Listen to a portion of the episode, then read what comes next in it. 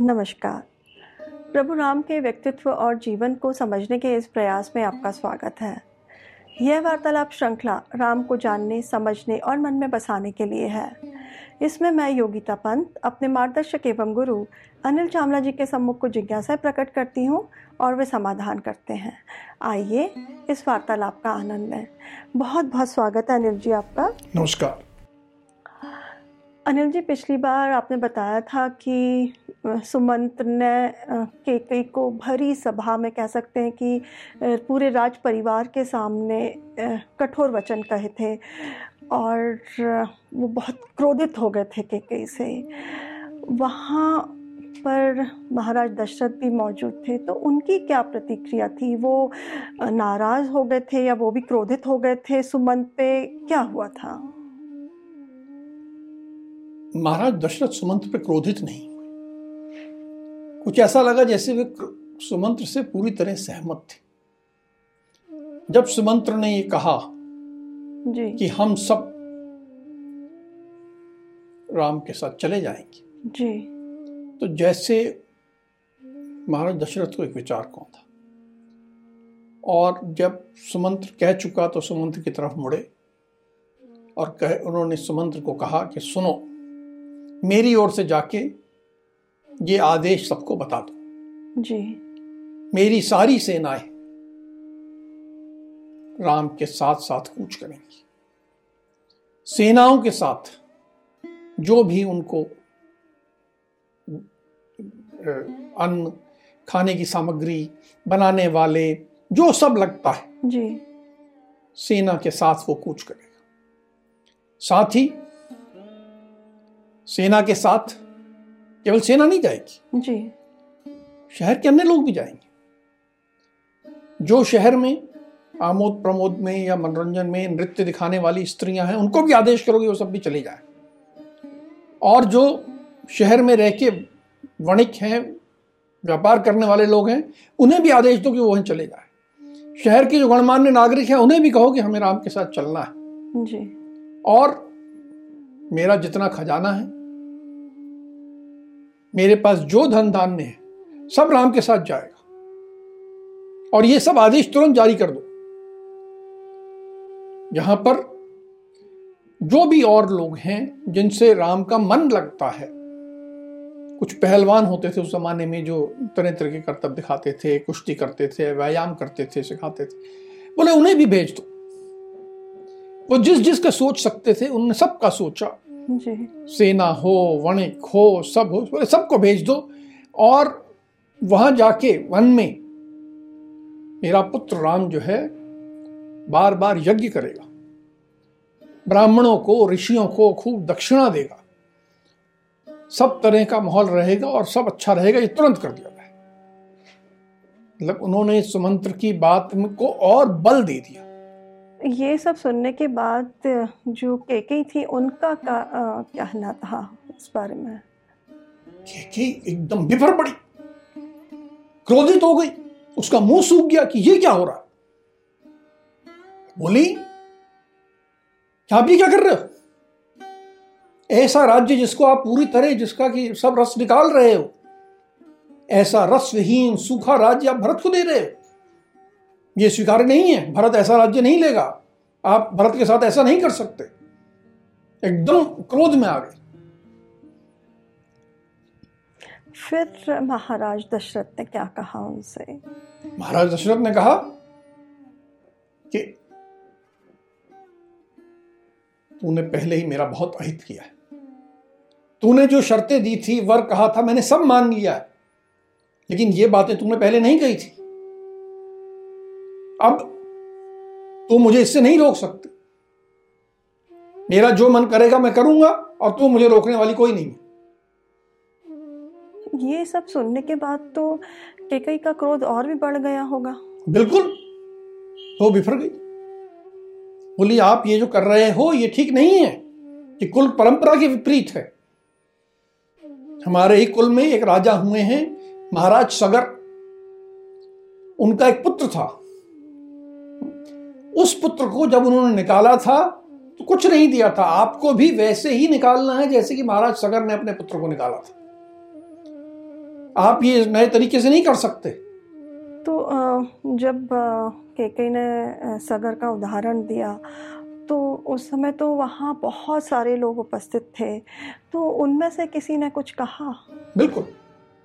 महाराज तो उसकी ये बात सुन के एकदम हतप्रभ रह गए। उनके मुँह से केवल इतना निकला, धिक्कार है। और उनके धिक्कार है कहने पे बाकी सब लोगों ने कि ये पति अपनी पत्नी को इतने कठोर शब्दों में कह रहा है, धिक्कार तो महाराज के की बात सुनने के बाद बाकी सब लोगों ने तो अपना सिर नीचे झुका दिया। लेकिन महाराज के जो मंत्री थे, जो कि बहुत बुद्धिमान थे, जो कि धर्म के ज्ञाता थे, बहुत धर्म के विषय में आगे बढ़े हुए थे, उनका नाम था सिद्धार्थ। वो खड़े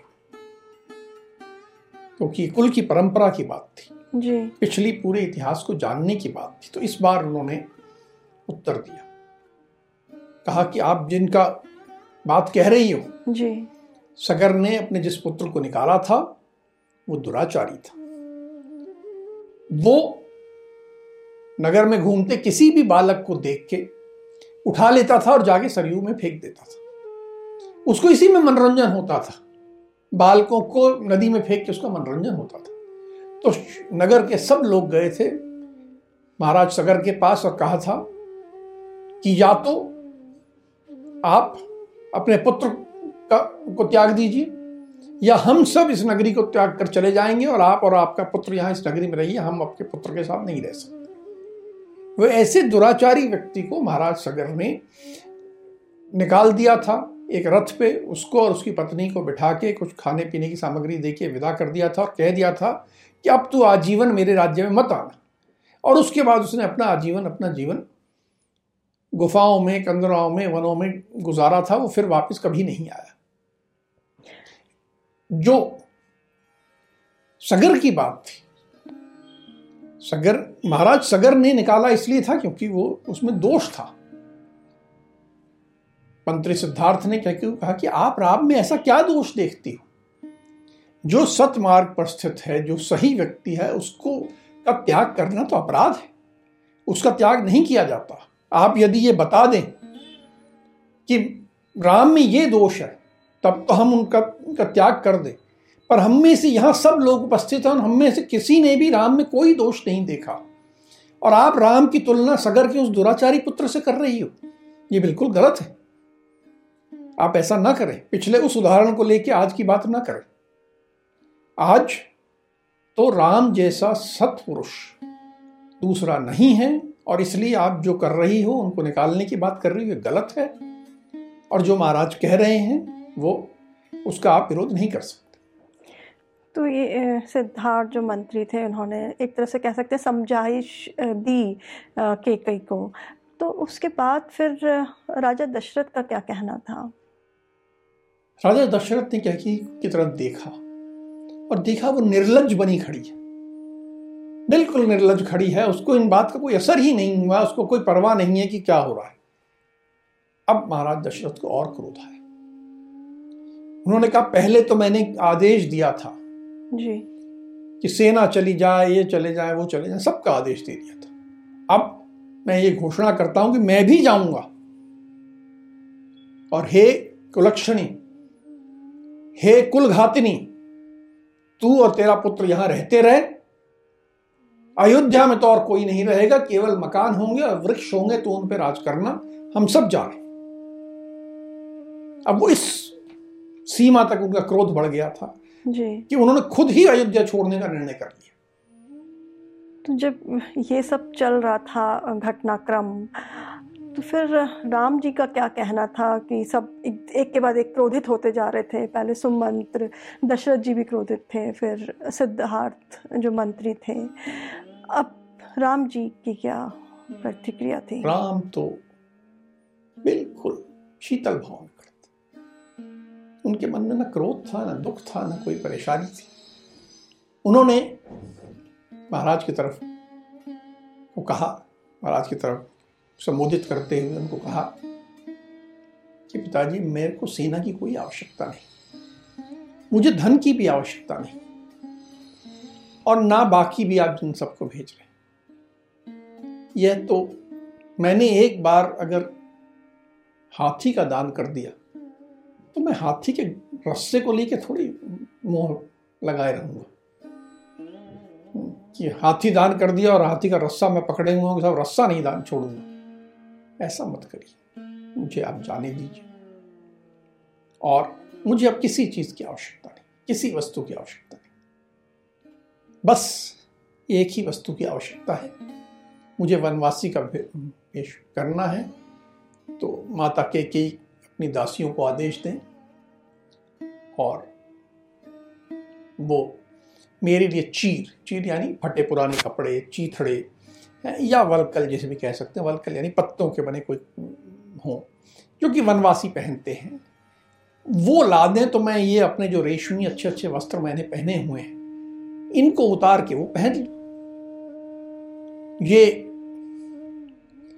जब राम ने कहा तो माता के कोई तो खुश हो गई कि हरे, ये तो बड़ा अच्छा हो गया। वो बड़े, उसको कोई लाज नहीं थी। उसको ये नहीं था कि सब लोग मेरे को धिक्कार रहे हैं। मेरी आलोचना कर। वो तुरंत किसी दासी को आदेश देने के लिए खुद दौड़ी दौड़ी गई और सब फटे पुराने चीथड़े उठा लाई और ये लो ये पहन। तो जब ये चीथड़े कह सकते हैं लेकर आई तो फिर क्या हुआ? चीथड़े लाई?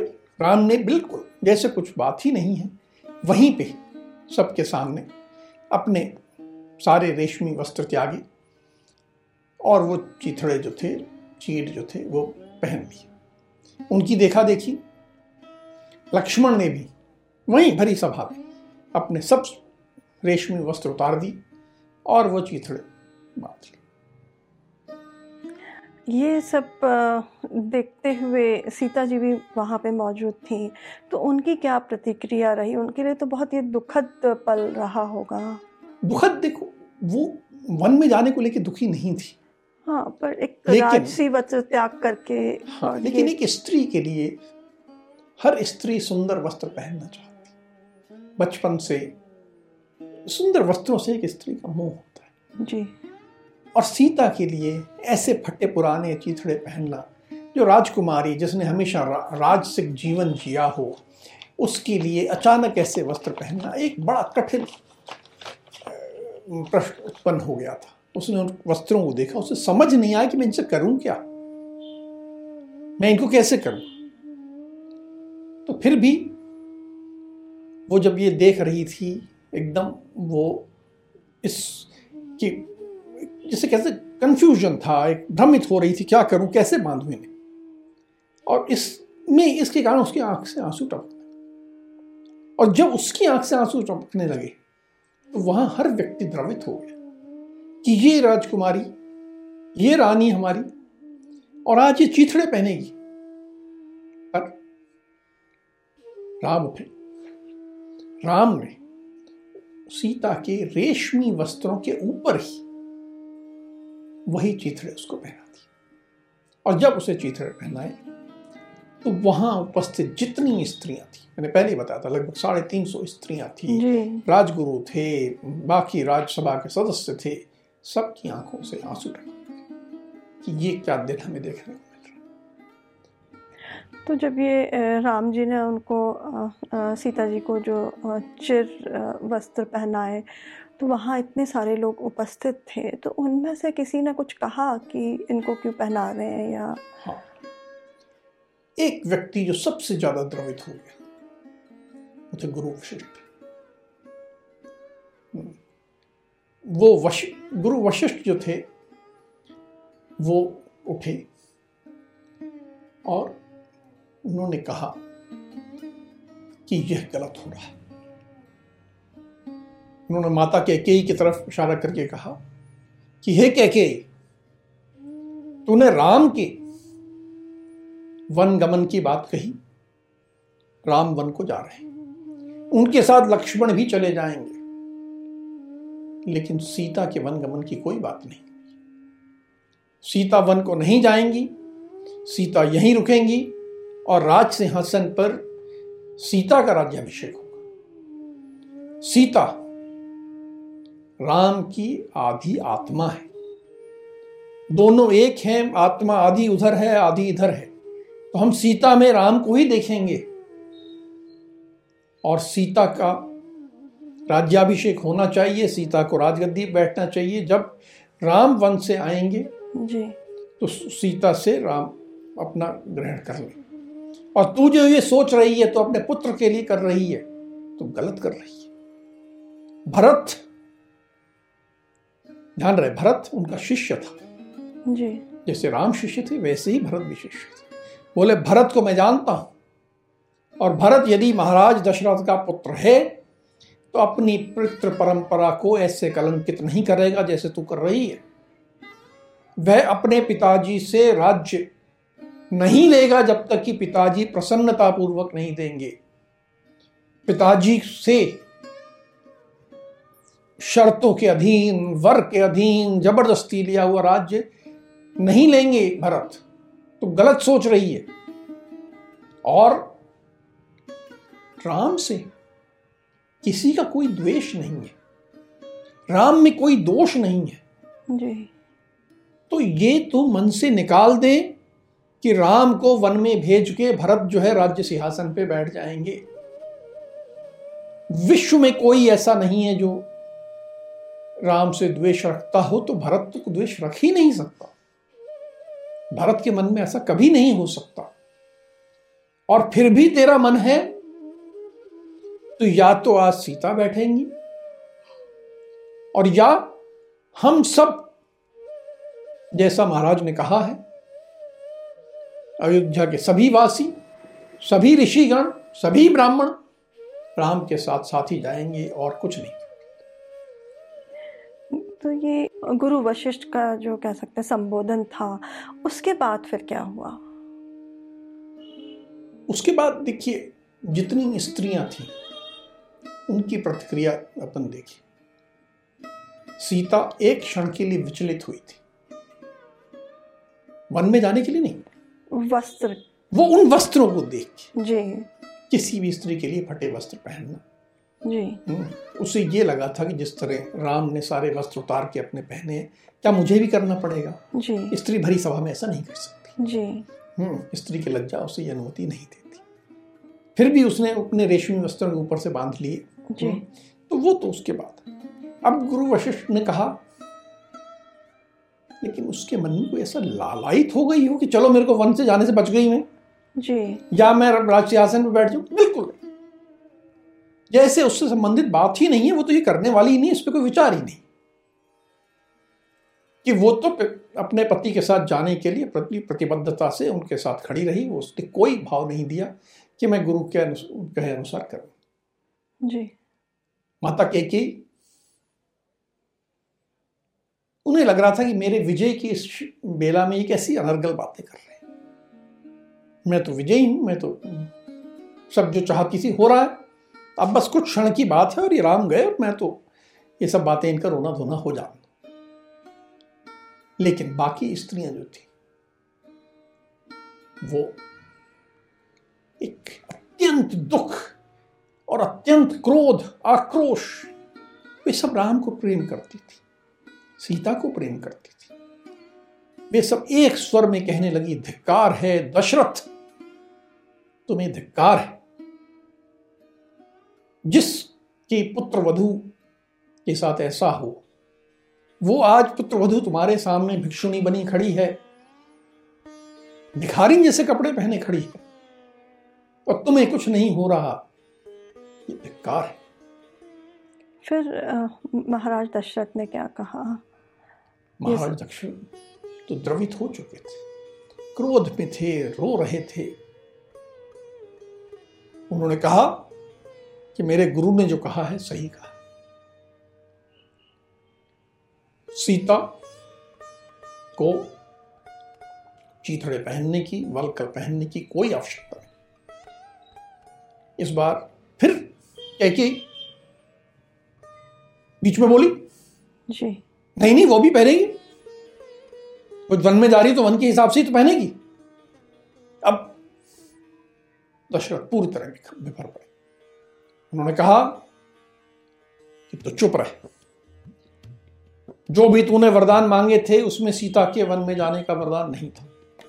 सीता यदि जा रही हैं तो अपनी मर्ज़ी से जा रही वे यहाँ रुके तो भी उनका स्वागत है। और जाएँ तो उनकी मर्ज़ी। और वस्त्र उसे कहीं से भी ऐसे वलकल चील पहनने की आवश्यकता नहीं है। अगर वो वन में जा रही हैं तो मैं आदेश देता हूँ कि उनके साथ अच्छे वस्त्र अच्छे आभूषण जो उसको चौदह वर्षों तक पर्याप्त रहे वो साथ भेजे जाए। उसको अपनी मर्ज़ी से वो जिए। उसके ऊपर इस तरह की बात जो तू कह के ही कह रही है बिल्कुल गलत। है उन्होंने कहा कि ये तुम मुझे सत्यवादी बताने बनाने के लिए राम जा रहे मैं तुम्हारी इस बात का सम्मान करता हूँ। लेकिन सीता को ये ऐसे कपड़े पहनना मैं नहीं देख सकता। कहा है मेरी पुत्र वधु तो अपने मन अनुसार के अनुसार वस्त्र पहनो अपने मन के अनुसार आभूषण पहनो और जहाँ रहना है वहाँ फिर जाते जाते राम जी ने क्या कहा? अब कुछ और कहने को तो बातें हो गई जब तो राम विदा ले रहे थे जाने को जी, थे। हाँ। अब वो, उन्होंने सारी बात पे कोई प्रतिक्रिया नहीं आभूषण, वस्त्र, इनमें उनको कोई मोह नहीं था। वो लेने वाले ही नहीं थे। लेकिन फिर भी उन्होंने जाते जाते अपने पिताजी को संबोधित किया। और कुछ मांगा कहा कि ये मेरी माता कौशल्या है। इन्होंने जीवन में कभी दुख नहीं देखा। ये इनको सदा सम्मान मिला है। ये सम्मान पाने की हकदार भी है। ये तपस्विनी है। बहुत सज्जन महिला है। अब अचानक इनके ऊपर इतना बड़ा दुख आ पड़ा है। पुत्र शोक आ पड़ा है। तो पिताजी, मेरी आपसे एक ही विनती कि मैं जब यहाँ ना रहूँ, नहीं रहूँ तो इनका सम्मान, प्रेम उचित ढंग से होता रहे। बस ये ध्यान रखिए। मैं नहीं चाहता कि मेरे जाने का जो शोक है, पुत्र शोक में इनका, ये उसमें डूब जाएँ और उसका इनका जीवन ही हो सकता है। इतना शोक है इनको। कि जीवन ही समाप्त हो सकता है। अगर आप इन्हें संभाल लेंगे, आप इन्हें सम्मान देते रहेंगे तो ये पुत्र शोक से उबर जाएँगे और जब मैं आऊँगा तो मेरा स्वागत करने के लिए खड़ी मिलेगी मुझे। बस मेरी आपसे इतनी विनती है कि आप मेरी माता कौशल्या का ध्यान रखिए। वन को जाते जाते राम जी का अपने लिए कुछ नहीं मांगना और अपनी माता जी के लिए कहना चाहिए कि उन्होंने पिताजी को एक वचन ले लिया कि हाँ आप मेरी माता जी का पूरे चौदह वर्षों तक ध्यान रखेंगे। बहुत ही भावुक करने वाली बात है। अब हम आज की चर्चा को यहीं विराम देते हैं। अगली कड़ी में राम जी के जीवन से जुड़े कुछ अनछुए पहलुओं के साथ हम दोनों फिर उपस्थित होंगे। राम राम। राम राम।